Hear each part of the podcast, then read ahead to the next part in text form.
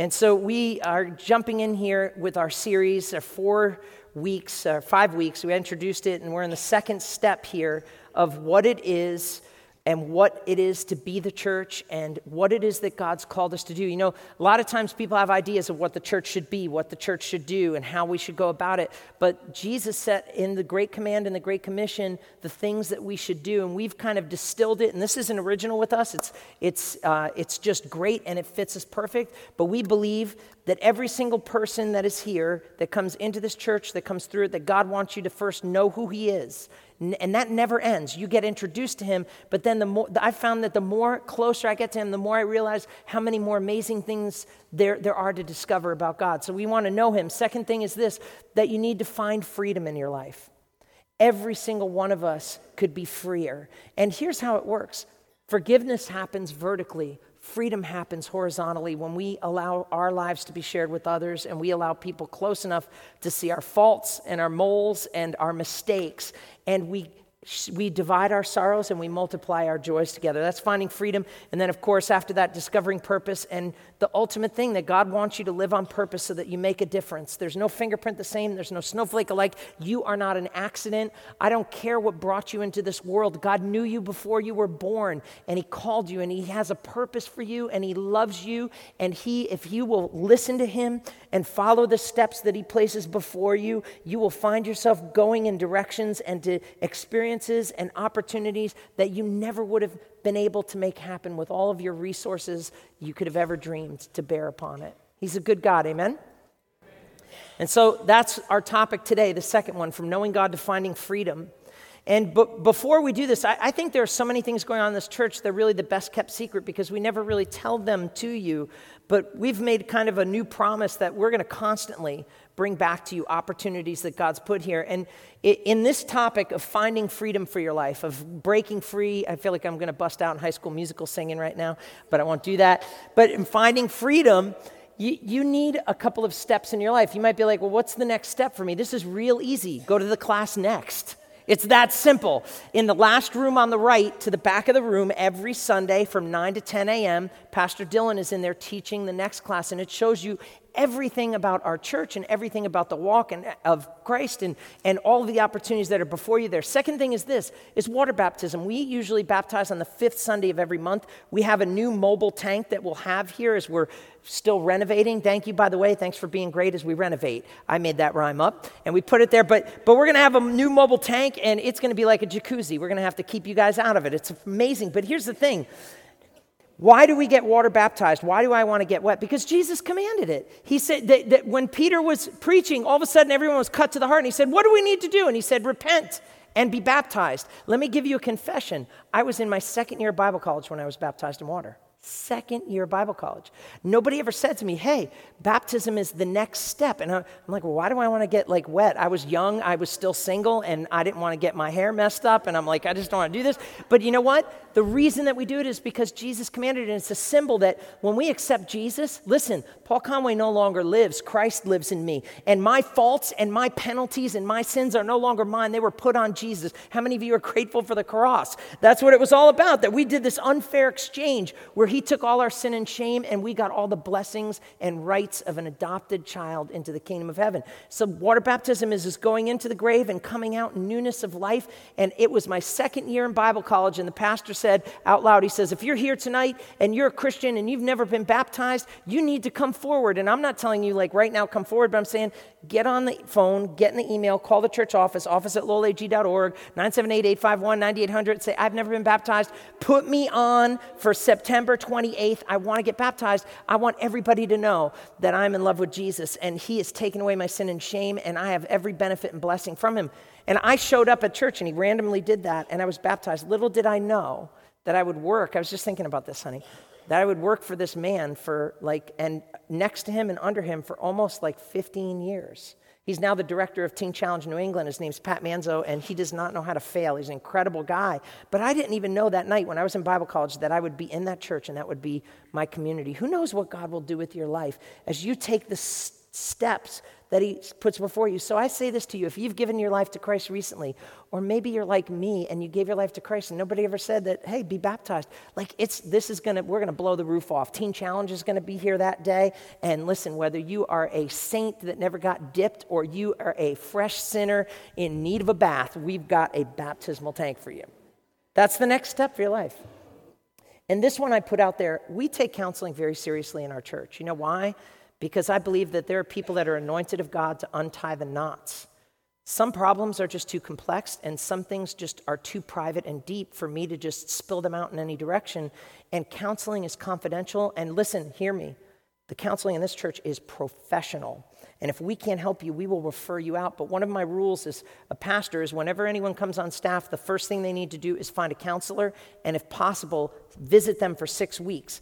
And they'll be like, well, I don't have any problems. No, but you know what the problem will be is when you do, and I need you to go to a counselor, that you won't be resisting that. When you hear the counseling word, many people are kind of like, yeah, no. This pastor has consistently gone to counselors, professional, godly, anointed people. And I've come to find, just as sure as there are people like Pastor Dylan who know how to organize and orchestrate things, or Pastor Caitlin who knows how to like get kids to like a herd of cats and get them all meowing in the same direction, there are people that are anointed to do what the Bible said Daniel did. He was anointed at understanding mysteries. He was able to untie difficult knots. Remember when you were a kid and your shoelace got so knotted, it was just like your parents were like, we just need to cut this and throw it out. There's some people out there that are like, no, let's just take it one knot at a time, and we can help you with this. Last but not least, this is really the core of what I want to talk with you about today. Finding freedom happens in small groups. In small groups. And if you go to our website, in fact, and you go to the link up there that says next steps, there are all kinds of things, some that I just mentioned, but one of them is small groups, and there are more groups than you'll know what to do with. We got groups. We just had a group of young ladies just visit a couple of moms recently, and it was awesome. And wherever that goes or doesn't go, man, the fact that people are in each other's lives, loving on each other. We've got every Tuesday night in last room on the right at what time, Pastor Dylan?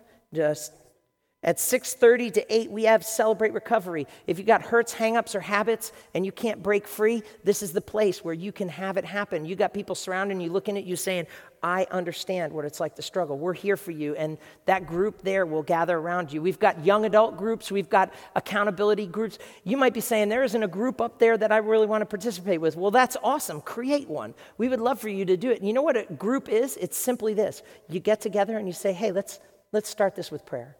You just pray a simple prayer, and then you open up God's word, and then you just simply do something together. We had guys that were canoeing together. Guess what?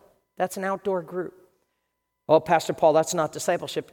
Yes and no. Yep, I know that it's not deep exegesis. I understand that it is not getting into the thick of God's word and all that, but you know what? I need people that can have fun with me as much as can study God's word. I need people that I can laugh with so that when the moment comes, I can cry with them. And that's what we need. We need to do life together, and that's the way the early church was. So we have a new group that's starting up now called, I don't know what they called it, Great Marriages, that's it. And this will be a group that will get together here at the church, I think on Tuesdays, and it'll be focused on parenting and relationships with husbands and wives. And how many of you could say, oh my goodness, when I was young, I wish I had this in my life? And it's not just limited to young people, and it's not just limited for new Christians or old Christians, it's anybody, and the person that's teaching this is qualified. We made a decision that we need to make marriages, not just kids, but marriages a priority in our church. So once a quarter, we're doing something here that helps you have an opportunity to improve your marriage. Number one, we have small groups like this. Two, when February 2nd happens, Saturday, February 2nd, we're going to remove all these chairs and put tables, and we're going to have a special conference speaker, Pastor Tony Paulo, who's going to do a one-day seminar called Married for Life, and it's an awesome, awesome ministry. You heard the announcement about a Weekend to Remember, the early bird special, $176, a weekend away. That's meals. That's a night. I think that's 2 nights away. Man, you need to invest in your marriage the same way that you invest in your kids, because one day your kids are going to be gone. You got to do life with that person that's with you, and that's just so important. And then finally, to top it all off, this is just really, I'm happy about what we're doing with married stuff, because in August, we have rented a gigantic British sailboat in the bay of Boston Harbor, and we will all be going as couples, and I think it's like $30 a person. We'll go out to eat, and then as couples, whether you're newly married, engaged, or you are just empty nesters, and we're all going to spend an afternoon and evening sailing around, eating. Maybe we should do eating after sailing instead of sailing, eating first, or I don't know. We'll figure it out, but great stuff happening here. And so with that in mind, I want us to focus in here today on the step of specifically finding freedom. It's amazing where your feet will take you if you're not careful. And so one time this little kid was in his house and the phone rang and he picks up the phone and he goes, "Hello." So the guy goes, "Well, hello there, young man." He goes, "May I speak to your parents?" And he goes, "I'm sorry, they're busy. You can't." And he goes, He goes, "Well, why are they busy? What are they doing?" He says, "Well, they're talking to the police." And he goes, "The policeman?" He goes, "Well, can I talk to the police?" "No, they're busy talking to my parents." He goes, "Well, is there anybody else that's there that I could talk to?" And he goes, "The fireman." And he goes, "The fireman, can I talk to the fireman?" And he goes, "No." He goes, "Why?" He goes, "They're busy." And so the guy's like, "So let me get this straight, little boy. Your mom, the police, and the fireman are there, but I can't talk to any of them because they're busy. What are they doing?" And the kid goes, "They're looking for me."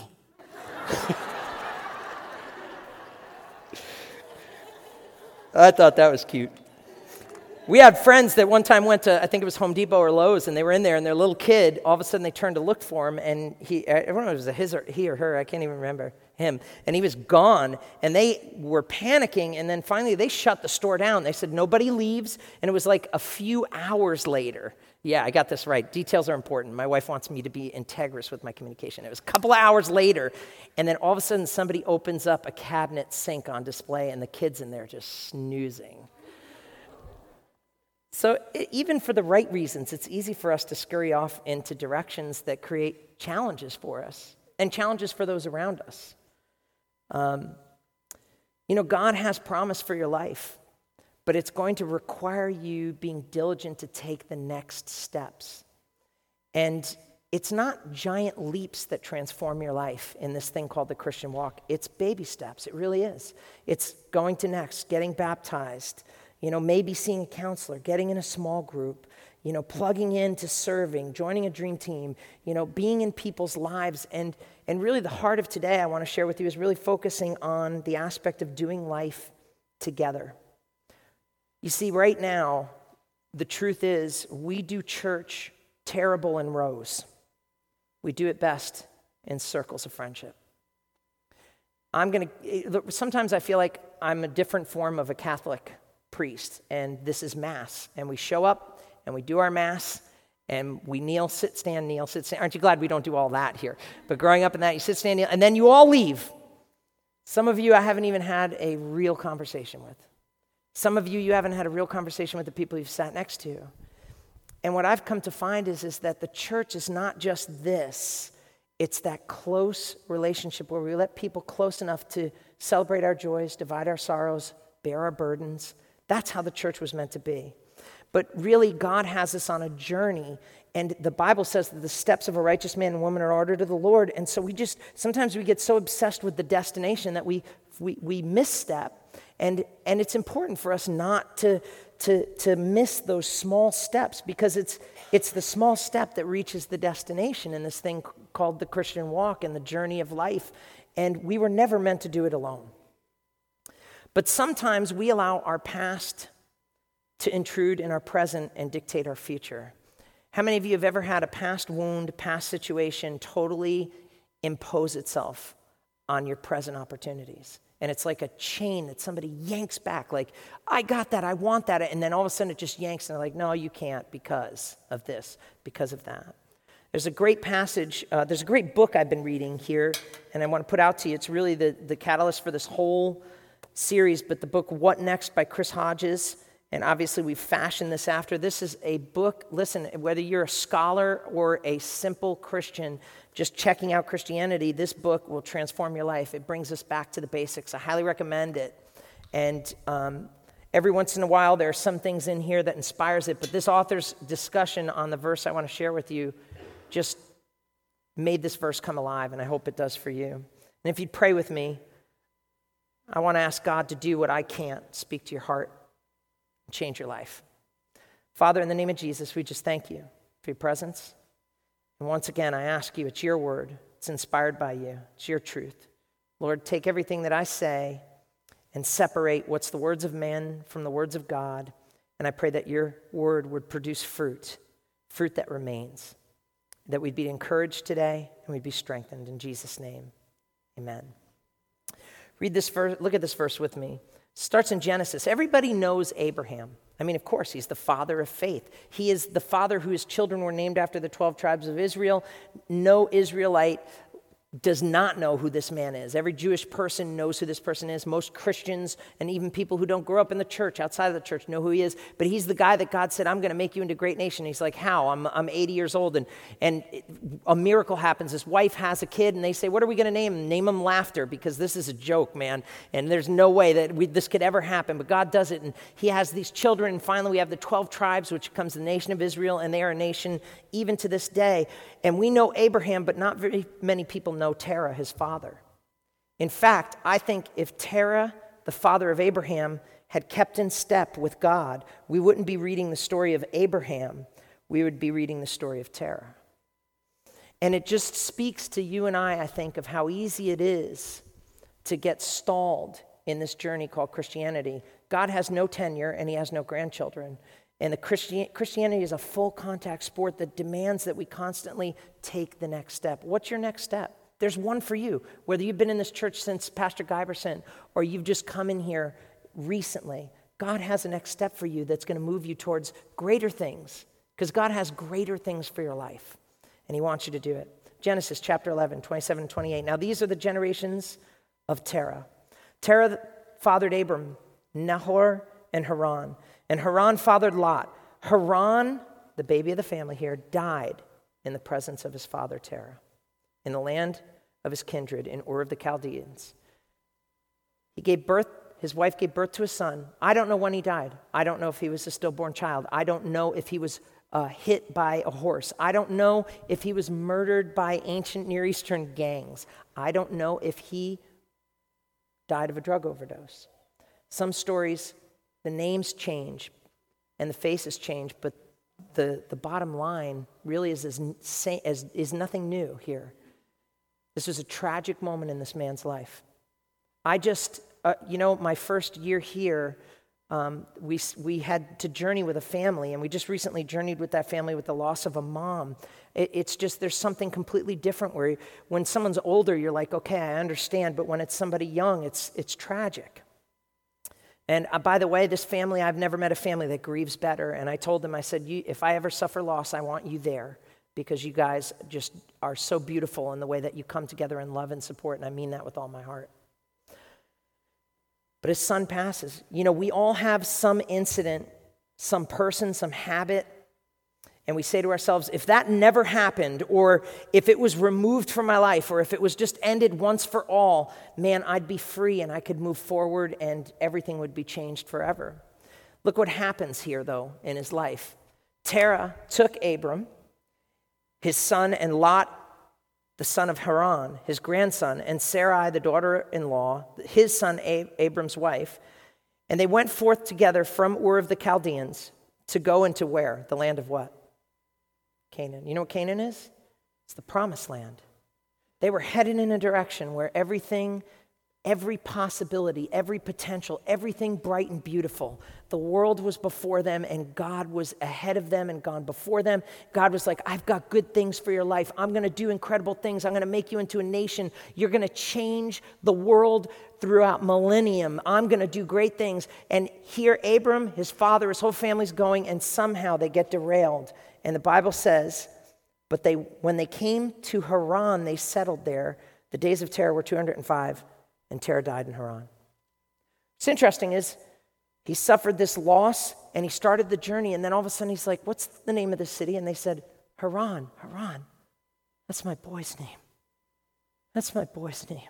Guys, can we just settle here? Can we live here for just a little bit? Let's do it. And they did, and finally the Bible shows us that in a few verses later, the same call that went out to his father now goes to Abram, and God says, leave your kindred, your family, your country, and go to the place I'll show you. You see, life is a faith journey, and it's one step at a time that gets us there, but sometimes there are moments and instances in our past that impede on our present and deny us God's best for our life and our future.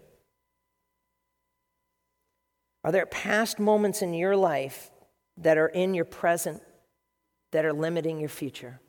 And listen, please, those of you that are Christians, don't shut off here, because some of us, I've come to learn that as followers of Christ, we have some of the biggest baggage out there, because we have a huge bag and it's called Jesus, and we just throw everything ugly and nasty in that thing, and we can just carry that sucker around. And even Jesus is so gracious to us, the bag he gives us has wheels, and so we can just totally take that thing on the road. But listen, I don't know about you, but I still need a Savior every day.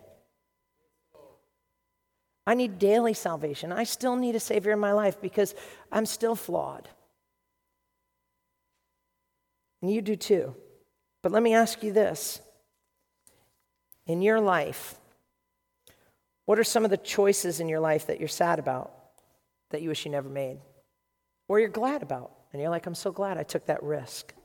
What people do you hold a grudge, but they're no longer in your circle of friendship? Do you know that there are people in our past that are no longer in our present, that ruin our future because we hold a grudge? And one of my mentors said it like this: you can nurse a grudge, but it never heals. What relational or circumstantial hurt paused your journey? What thing changed that you refused to accept? Or maybe we could say it like this: what things can you end and start and begin that you're avoiding to stop and start? And you're trapped and you're paused because someone, something, some circumstance impacted you. See, God has a journey for you. There's always another step. There's always the next thing. And it requires us to let go of some things and to latch on to others. And if we'll let God order our steps, the steps of a righteous man and woman are ordered of the Lord. But we always think of I'm kind of going in this direction, and man, God's working it out. Yeah, but you know what? There's also a commanding aspect to that, where God says, step here, step there. And some of us, we don't do the walk of Jesus, we do the hopscotch Jesus. You ever see that? We're like, and then we just let fate, ooh, no, I don't like that, so I'm going to throw the rock there, and we're just going to avoid this thing, and we're just going to jump over it. And the whole time, Jesus is like, let me be Lord, not you. I'm better at it. And I always concede, and to my embarrassment, Lord, be Lord in my life, help me. There's a word that I just, when you hear a new word and you're kind of all of a sudden everybody starts using it, and it's not that it's new, it's just that you just awoke to the definition. But the word is entropy. Entropy is defined as a gradual decline into disorder because of a lack of attention to things that need to be maintained. And I found that my office, somebody had a dream recently that came up to me, Pastor Paul, I wanted to talk to you and leave you a note, but I couldn't because everything was piled up with paper and none of the papers were they were all written on, and I couldn't leave you a message. I'm like, that's God, sister, because my life is like a pile of paper and work right now. But I've come to find that there are things in my life that I have to give attention to on a regular basis. If not, they disintegrate, they deteriorate, they decline, and your life is no different, I'm sure. And it's so hard when you got 2 kids, a dog, a spouse, or no spouse, 2 kids and dog, or it sounds like a country song, but it's a challenge. Life is a challenge, and it requires us it can be exhausting. But I want you to know something. Jesus wants us to find freedom and keep finding it. Listen to this verse. It's found in Galatians 5:1. It goes like this. It is for freedom Christ has set us free. Stand firm, therefore, and do not submit again to the yoke of slavery. This was a verse that really came alive to me later in my Christian walk, because it finally struck me, wow, freedom is not a once and done thing. I said the prayer, dear Jesus, come into my heart, come into my heart, forgive me my sins. Okay, done, boom, bang, on with life, catch up with you in eternity, Jesus. I've come to find that I've had some of the harder struggles as a Christian. that they don't leave. How many of you have come to find that when you come to Jesus, struggles don't disappear? They're still there. They need to be dealt with. And although I get things off of my chest and I get them off of my life and off of my judgment and say, Jesus, forgive me. He's like, of course I forgive you. I come to find that forgiveness is vertical, but if I want to get freedom and get things out of my life and transform and change, I need to let people close enough into my life that I find freedom comes horizontal with people close enough to see me, faults and all, that care enough about me, that they don't abandon me because I'm not perfect, but they speak into my life and challenge me, or they cheer me on when I don't have the strength, or they rear me in and pull me in when I'm off the reservation. We need that, and freedom is not a once-and-done thing. He sets you free, but then you got to continue to do it. There's three things that hinder freedom. I'll tell you, the first one is really straightforward, me and you. You are your own worst enemy when it comes to your freedom. How many of you know what I'm talking about here, right? Like, God speaks as clear as can be. Yup. Okay, all right, this is how we're going to do it. And he's sitting there like, well, did we just have the same conversation here? I limit people's access to my life because I don't want you close enough, because if you get close, then you're going to speak into my life, and I'm going to have to change that, and I don't want to change that. So I'm just going to be like, hey, God bless you. How you doing? And don't get me wrong, like, we need authentic relationships. I'm not saying like, will you all be my friend? But like, I love you. You're all my friend as a pastor. But like, those authentic, genuine relationships where you have peers and people that care about you, that know when you're missing, that, you know, this week I've had about 3 people tell me so-and-so is in the hospital or such and such is going through that thing. They didn't call me, they called people because people are in their life, and we need people in our life. But I'm the greatest hindrance to my freedom. Not only me, but others, things that people do to you. How many of you have had somebody do something to you and they took away your freedom? And let me tell you what, the Bible says that we can take that back and he'll restore what the locust has eaten. The enemy doesn't get to keep that. When you're in Christ, God gets you on a journey where you can recover that loss and that sorrow, and God can give it back to you 100-fold. But I find others can impact my freedom, and not only that, but sometimes circumstances limit it. But there are 3 things that can help us find freedom, and really one I want to focus heavy on. And the first is friends. We need friends. And when I don't mean friends, I don't mean like just any friends. I mean friends, people who are followers of Christ that know God's word or are coming to know it, that are close enough to your life that they actually care. And they love you, that when you are not perfect, instead of leaving you, they close the distance and say, let's work on this. Or that you can go to them privately and say, man, my life is falling apart. My marriage is struggling. I've got this vice in my life. I've got this need in my life, and I don't know what to do, and I don't know either, but let's ask God to help us. How many of you got friends like that, man? You can't pay a price for that, but you need friends. They help you find freedom. Second thing is honesty, especially with addiction, but I would tell you this with any issue in life. You know what the bottom line, number one problem is with people getting freedom? Is honesty. Honesty. I've watched people with addiction issues, and I've watched people with regular everyday vice problems struggle, not because God was not powerful enough to set that person free, but because they were unwilling to be honest. That hinders our freedom, and honesty helps it.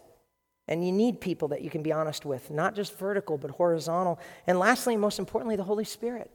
Let me tell you what, there are things that no matter, if we had $1 billion in this church and we had 1 million people in this church and we had all of this resource, we wouldn't be able to do a single thing that God by his Spirit does. There are things that the Holy Spirit does that you and I will never be able to do, and it is not enough to have friends, and it is not enough to have honesty. We need the power of the Holy Spirit in our life and allowing God access to come in and just transform us. And to be open to that. And to say, God, you know what? Do what you want in my life. But I've come to find that really the number one place where this takes root is stepping into small groups in a church. Check this out. I believe that finding freedom through small groups is in the Bible. It's modeled in the Bible. It's biblical. It's there.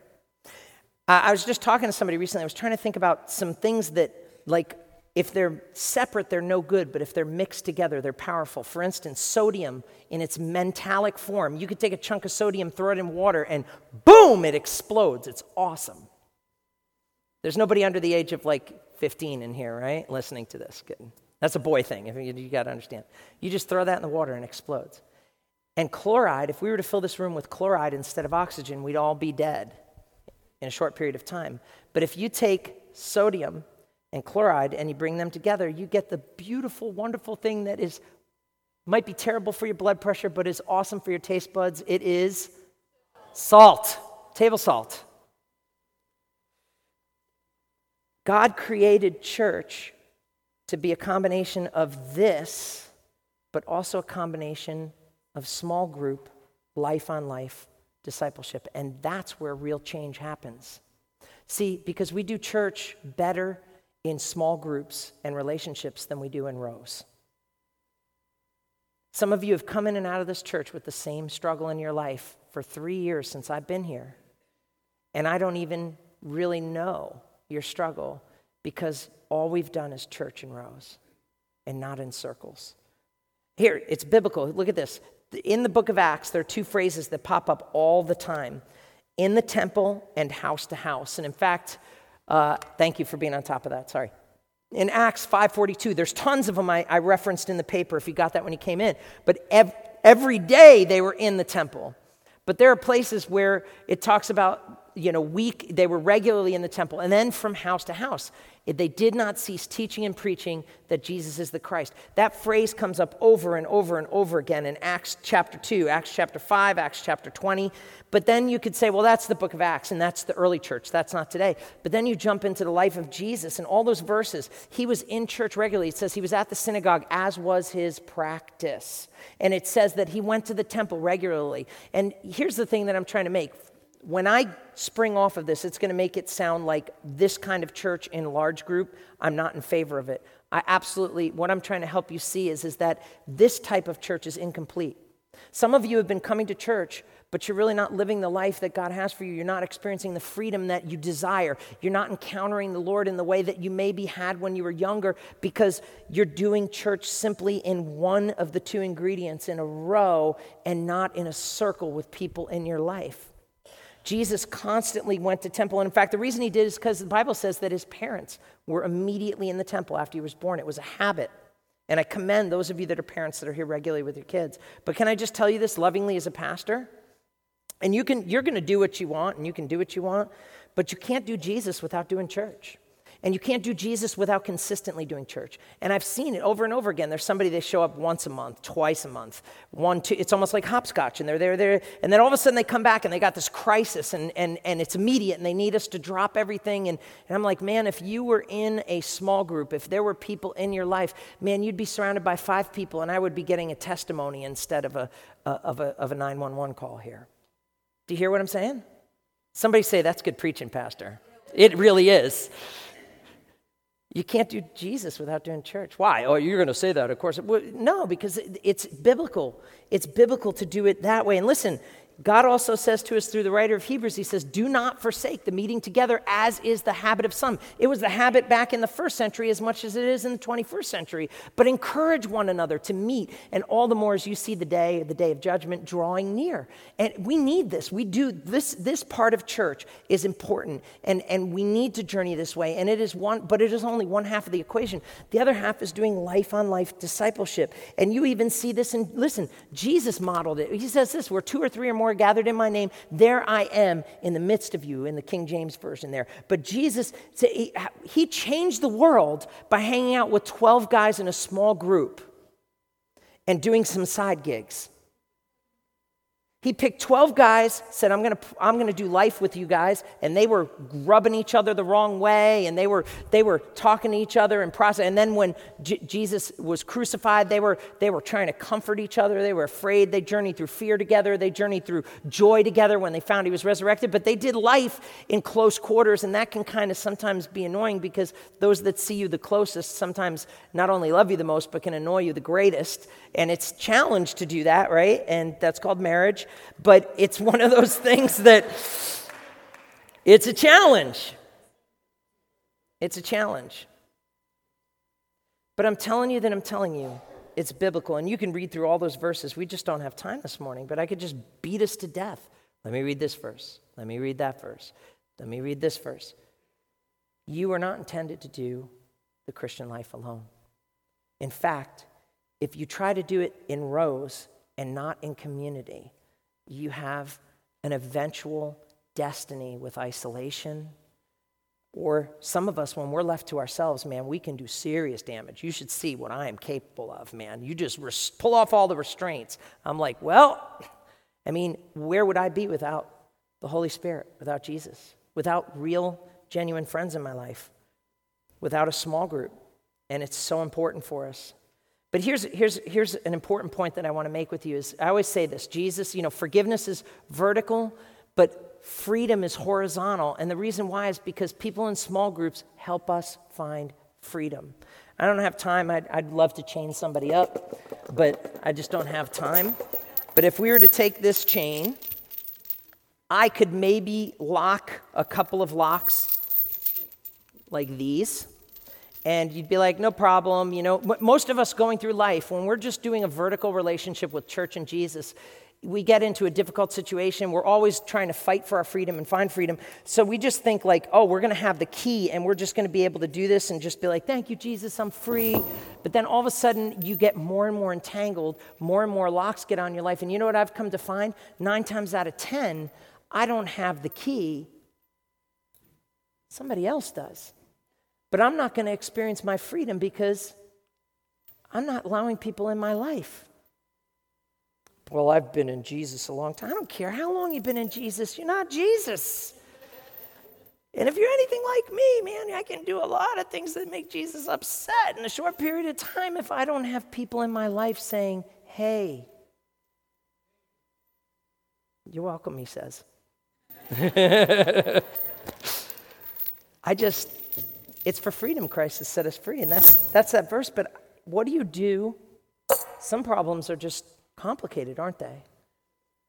I don't know why they didn't tell me how to make interest off of stock in high school, but they taught me how to use one of these, combination lock. It's no key turn. Some of the problems that we have in our life is not like done, free, amen, altar, done, gone. In fact, it's 32 right, 22 left, 16 right. Oh, I need to pass the second number once. 32 right, 16 left. And then I've come to find that there are some situations in my life that I realize how much I need people in my life because I don't have the combination. And in fact, one person doesn't have the combination. 3 different people have the digit. And this one speaks into my life. And that one speaks into my life. And that one speaks into my life. And then all of a sudden, click, boom. And I'm like, oh my goodness. I never thought that I would get free from that. I never thought that I'd be able to break that depression. I never thought that that hopeless perspective would ever lift off of my life. I mean, it's not all about drugs and, the number one tool of the enemy is schemes of deception in our mind. There are so many chains up here because he impacts a past experience in our life and he locks it in and says, this is the way it'll always be. I was just thinking of a situation in my life recently where, some of you know this, so I go back and forth to Israel, but I had a path where I was going to do my doctoral dissertation. I was making an iBook. I was working with somebody who is just brilliant, networked with some of the greatest minds in the world. Like, my professors were the number one archaeologist for Jerusalem archaeology, Eli Shakron. He was my Jerusalem guy. And the guy, the number one archaeologist up in the Galilee, Moti Aviam, he was it was incredible. And I put this whole work together, and then all of a sudden my professor freaked out. He's like, you can't publish it. And all of a sudden he got in his mind that I was trying to take all of the things that he taught me and trying to tell everybody I discovered this. It was insane. I may be a lot of things, but I never try to portray myself. What you see is what you get. In fact, that's where my problems come from. I'm too direct. And no matter what I tried to communicate, the staff is laughing because they've been on the regular receiving end of it. But listen to this journey in my life. It ruined me. No matter what I did, I couldn't make a friend out of this person. What do I need to do? And I was about to walk in and say, you can keep all of the rights to this work. And then Donna Jo Scruggs, woman of God at the Bible college, long-time mentor up close and far away, says, don't you dare do that, Paul. The Bible says, be at peace with all people as long as it is possible. I'm telling you, you ever been so anxious about something you want to throw up? That's what it did to my life. Lost sleep. Couldn't do it. And then finally I just said, I don't care. My identity is not in what I produced. You know my motives. I'm not going to surrender who I am to this person. I'm just going to be me and make a point to disappoint, agree to disagree. And I let it go. And peace came back into my life. It was still in pieces, but it was there. You know that journey, right? Then all of a sudden, I found myself where the leadership in New England, they're like, Paul, we really have a gift in you. You've got this area of who you are, but nothing to do with it. And we know that, like, how things transformed. Some of them journeyed with me through this privately. And so my pastor, my mentor, Tim Schmidt, said, you need to lead a trip for our church. And I did. And then Bob Wise, the district superintendent who just resigned, he said, Paul, you need to lead and teach pastors in the Holy Land and lead a trip for the presbytery. And I did. And then the pastors. And then after about 2 or 3 trips, I'm in the Holy Land, and I'm sitting there with Bob Wise, who knows this whole journey, and he looks at me and he smiles. He says, isn't it wonderful when God burns something to the ground, removes the fingerprints of man off of it, and then hands it back to you in his hand? I think that that's sometimes some of the journey towards freedom. But if I was doing that alone, which some of that I was, and never let people like Donna Jo Scruggs in or people like Bob Wise and Tim Schmidt, I would have just imploded. And what's interesting is just recently I had an actual communication with this individual, and I was like, I never was trying to be this. And he's like, let's reboot, you know? And I mean, they're not looking for like, hey, let's just join the journey, but some challenges, you need other people in your life because they're complicated. They're like combination locks. And I'm sure that you could get up here and we could just turn the microphone out there and all of you could be like, I totally know that.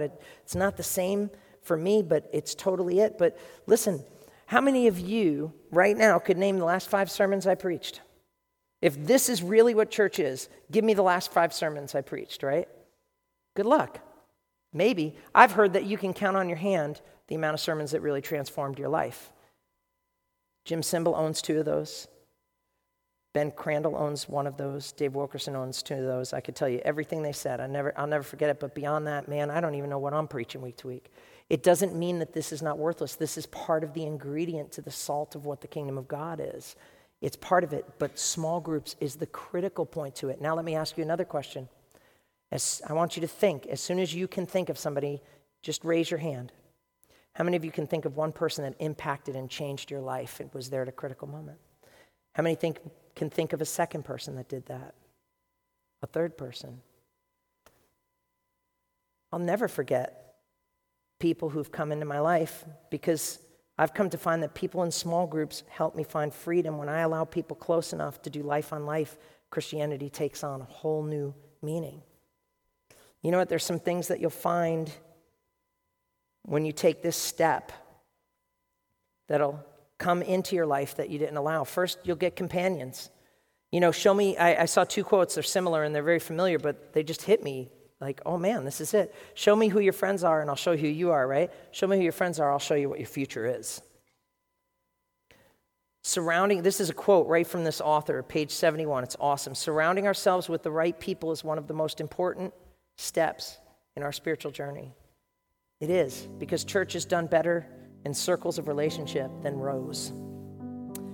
Proverbs says, whoever walks among the wise becomes wise, but a companion of fools suffers harm. I could talk to you about confession, right? I used to go to a Catholic church, sit, stand, kneel, go to the confession booth, say 5 Hail Marys and 10 Our Fathers and blah, blah, blah. That didn't change my life. You know what changed my life? When James chapter 5:16 said, therefore, confess your sins to one another and pray for one another that you may be healed. And I no longer got something off of my chest asking God to forgive me. I got it out of my life by making myself accountable to other people.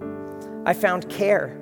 Galatians 6:2. What is church? Galatians 6:2. Bear one another's burden and so fulfill the law of Christ. I'll never forget when my wife was in surgery and I was sitting in the recovery room, the waiting room for people that were in surgery, and it was just intense. It was an intense thing. I mean, like, God was gracious. It wasn't as big or as prolific as I might make it seem, but I was kind of wondering in the back of my mind, I waited my whole life for this girl to come into my life, and I might never see her again. And that was going through my mind. And everybody grieves differently, but I found myself alone there after a while, and I was sitting there, it was torturing me. All of a sudden, this big guy, biker guy from church, Teddy Freiberger, walks in. He goes, "Hey, buddy." I go, "Teddy, what are you doing here?" He goes, "I'll never forget when my wife went in for surgery and I sat alone in the waiting room. When I heard you'd be here, I said, I'm never going to let somebody I love ever go through that alone again." He came in and he divided my sorrow. He subtracted my fear and worry. And he multiplied my joy. You see, it's not just that people need you. You need people. They help give you conviction, like Shadrach, Meshach, and Abednego and Daniel. They walk in and they say, "We can't eat that." But you test us. And they stood together. And years later, three of those boys would stand before a king that says, "Bow down and worship this God or die." And they said, "King, know this. Whether we get thrown in that fire or not, we know that the God that we serve can save us to that fire, but we will not bow." Sometimes, in order to have conviction in your life, you need friends in your life of conviction, because a fire burns better when more logs are grouped together, when more coals are together, and they burn hot and free and powerful. Man, if there was a small group I ever wished I was a part of, it was in First Chronicles 11, the whole chapter, but it begins by this. This is the account of David's mighty men. A man who bravely went into a pit with a lion on a snowy day with all odds against him. A man who stood in a field when everybody ran away, and he said, "This is my home, and I am not surrendering my freedom or this field to anyone." And when everyone split, he swung the sword until the bodies piled. And it says that the Israelites gained heart, and they jumped in the battle because one man stood his ground and never gave up. Why? Because he knew that although he stood there, that everybody was going to have to deal with the other 1,000 that stood behind him, because that's what groups are all about. And I think when it comes to freedom, I think of one story and two verses, and I close with this. Thank you for your patience. We used to tell this story all the time to kids and that we minister to, but I tell you what, it's been more real and transformed me more as an adult, because it's truth. Story goes like this, that there was an old man that was sitting outside raking his lawn. A little kid comes down the road with a bird cage, and he looks happy, and the guy's like, "Oh, well, how nice." But then he sees the kid doing this. He goes, "Hey." He goes, "Oh, I know this kid. It's Jimmy. Jimmy, what are you doing?" He says, "Oh, I got these birds." He goes, "What are you doing with those birds?" He says, "Well, I'm going to break their wings." He's poking a stick in there. He says, "I'm going to twist their heads. I'm going to clip off one wing and watch how they fly until they die. Like, I'm going to have a good time with these birds." The guy's like, "This is sad." Let me tell you what, the hallmark of every serial killer was they would torture animals. I mean, there are people out there in the world that are like this. And so the man thinks for a second, "I need to intervene." He says, "Hey, how much for the birds?" Kid goes, "What a sucker." He goes, "I got 20 birds in there, $5 a bird." Guy reaches in, grabs his wallet, whips out $100. Gives it to the kid without even flinching. Boy goes off to do whatever he's going to do. The man takes it and he opens up the cage and he's like, "All right." But none of the birds are leaving. They're all cowered up to the side. So he realizes that he's got to give some space because he's big and he's not exactly like they are. But as he sets down the cage and he steps away from it, one bird sticks his head out of the cage and back in, out of the cage and back in, until finally one of them just flies away. And then one of the other birds, watching that bird get free, says to themselves, "Maybe I can do the same." And then they fly away until all 20 birds flew free. And I believe with all of my heart, one time hell and Satan came in and looked at God and said, "I hate you, and I hate everything that looks like you. And you might damn me, but I'm going to make sure that I take as many as I can with me, and I'm going to ruin their life. And I'm not going to addict them to drugs. I'm going to just make them dishonest. I'm going to totally sow lies into their life that they feel that they can never be fully free, that they can never be forgiven, that in fact that they can do whatever they want and get away with it. I'm going to break their lives. I'm going to twist their honesty. I'm going to torture their souls. I'm going to enslave them in addiction and all these things. And I'm going to look at you for all eternity, and I might be burning, but I'll have everyone burning with me. I'm going to spit in your face because I hate you." And that's what hell does. And that's what Satan did. He looked out at every single one of you because he sees the image of God in you. And he hates everything about you because he hates everything about him. And what he wants to do is put you in bondage and not let you experience the full freedom. And I'm not just talking to new people in the church. I'm talking about people that have grown up in this and have been here for 30 years, and you have a 30-year bondage in your life, and hell says, nobody will love you if you come forward. No, there's no grace for you. Man, you expose yourself. It'll never be the same. I'm not talking about that. I'm talking about getting genuine people in your life. Sometimes God's too big, and he's not maybe necessarily like us, but when we get freedom and we get a chance to be free and we see someone get free, we're like, man, if you could do that and God could do that for you, maybe he could do it for me. Maybe I don't have to live in fear anymore. Maybe I don't have to live in anxiety anymore. Maybe I could be who God wants me to be. But here's the catch. And I was talking about this with Krista just last night. In our culture, we are so humanistic. We just say, now listen, understand what I'm about to say. There is a place for everything here. But your problems are not just physical. They're spiritual. There's a spiritual element. They're in tandem. And if you just try to go through life dealing physically and mentally with your problems and not acknowledge the spiritual, that in itself will hinder your freedom. Because 2 Corinthians 10:3 says this, for we walk in the flesh, but we do not wage war according to the flesh. The weapons of our warfare are not carnal, but mighty through God for the pulling down of strongholds. Ephesians 6:11-12 says, put on the whole armor of God, that you might be able to stand against the schemes of the devil. For we do not wrestle against flesh and blood, but against the rulers, against the authorities, and the cosmic powers that this present darkness. And if I need freedom, and I need to work for freedom, and I need people in my life, man, you must be like me. You see, because church is not done in rows. It's done in circles. But in order for that to happen, you need to let people in your life close enough to see your flaws, to allow them to divide your sorrows, to bear your burdens. I wonder if we could stand across this room this morning.